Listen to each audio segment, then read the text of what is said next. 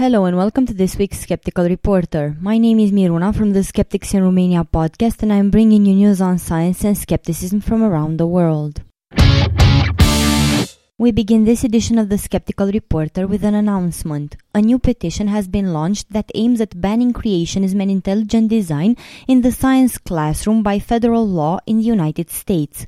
The petition states even after 150 years after the establishment of evolution, some schools across the US are teaching the controversy, including creationism and intelligent design. Both of these so called theories have no basis in scientific fact and have absolutely zero evidence pointing towards these conjectures. These types of loopholes in our education are partially to blame for our dangerously low student performances in math and science. Therefore, we petition the Obama administration to ban the teaching of these conjectures that contradict evolution. You can find the petition and sign it at petitions.whitehouse.gov. And now let's look at some news in skepticism. Naveena Shine, the East Side woman testing whether she could live just on sunshine, gave up her experiment on day 47 of not eating after losing 20% of her body weight. She explained that she had to end the experiment with the New Age spiritual idea of breatharianism because her money had run out and she doesn't want to encourage others to try it without having the belief system lined up. It was just asking a question, but there was so much negative response that that means the question can't even be asked, she said about her experiment. She also says that she didn't want to be responsible for others trying living on light. Shine declared she was curious to know if breatharianism, a new age belief that sunshine can substitute for food, was possible. She posted about her experiment on Facebook, YouTube, and her Living on Light website. Doctors have warned that it is not possible for humans to photosynthesize, and four deaths have been linked to people who apparently had tried. In the UK, a Labour politician has defended his beliefs in extraterrestrial life after claiming to have fathered a child with an alien. Married father of three Simon Parkes, who represents Stakesby on Whitby Town Council, said his wife had rode with him after revealing he had a child called Zarka with an alien he refers to as the Cat Queen. The 53 year old driving instructor said he had sexual relations with the alien about four times a year. Councillor Parkes, who also claims his real mother is a green alien with eight fingers, said people only claim he is mad because they have not shared his experiences and that the encounters don't affect his work on behalf of Whitby residents. Doctors were shocked by the case of a 12 year old girl who was diagnosed with acute pancreatitis from the toxic side effects of more than 80 dietary supplements which the girl's mother carried in a shopping bag. The girl's mother had been treating her with the supplements and other therapies for four years to treat the girl's chronic Lyme disease, a condition that experts say doesn't actually exist. Doctors were able to control the girl's illness with standard therapies, and although her story was unforgettable, it wasn't unusual. Parents now routinely bring children to the hospital with a variety of alternative remedies, hoping that nurses will administer them during a child's stay. There are more than 54,000 varieties sold in stores and the internet, according to the Food and Drug Administration. About 50% of Americans use alternative medicine and 10% use it on their children, notes Paul Offit, Children's Hospital Chief of Infectious Disease. This has motivated Offit to publish a book, Do You Believe in Magic? The Sense and Nonsense of Alternative Medicine, in which he paints a picture of an aggressive $34 billion a year industry whose key players are adept at using lawsuits, lobbyists, and legislation to protect their market. It's a big business, says Offit, best known for developing a vaccine against rotavirus, a diarrheal illness that killed 2,000 people a day, mostly children in the developing world. In the best cases, Offit says alternative remedies are ineffective but relatively harmless, functioning as expensive placebos that may appear to relieve symptoms such as pain, largely because people expect them to. In the worst cases, scam artists masquerading as healers push bogus cures on desperate, vulnerable people, charging prices that patients can't can't afford.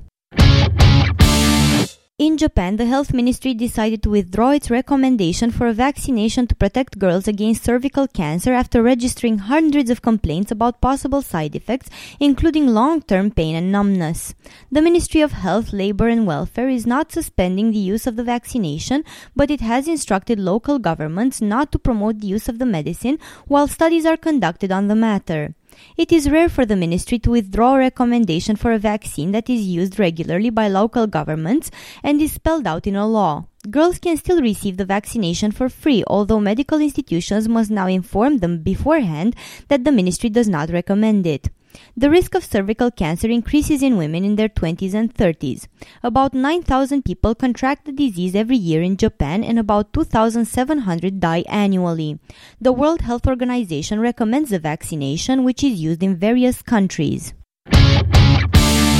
And now let's look at some news in science. A China-based supercomputer has taken the title of world's most powerful system. Tianhe 2, developed by the government-run National University of Defense Technology, topped the latest list of the fastest 500 supercomputers by a team of international researchers. They say the news was a surprise since the system had not been expected to be ready until 2015. China last held the top rank between November 2010 and June 2011. According to the list, the US has the world's second and third fastest supercomputers, Titan and Sequoia, while Japan's K computer drops to fourth spot. The world's population could reach 11 billion by the year 2100 according to a new statistical analysis. That represents 800 million people more than the forecast in 2011.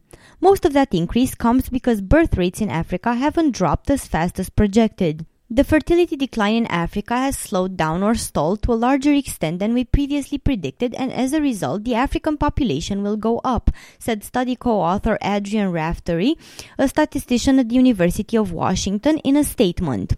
The United Nations reported that the population hit 7 billion in October 2011. That's an amazing increase from the mere 5 million people who lived on the planet in 8000 BC or the 1 billion who were alive in 1805. Right now, Africa's population stands at 1.1 billion, but that is expected to increase fourfold to 4.2 billion by 2100. The rest of the world is unlikely to see big changes from the past estimate. Raising awareness of organ donation on social media websites can help boost donation rates according to a new study.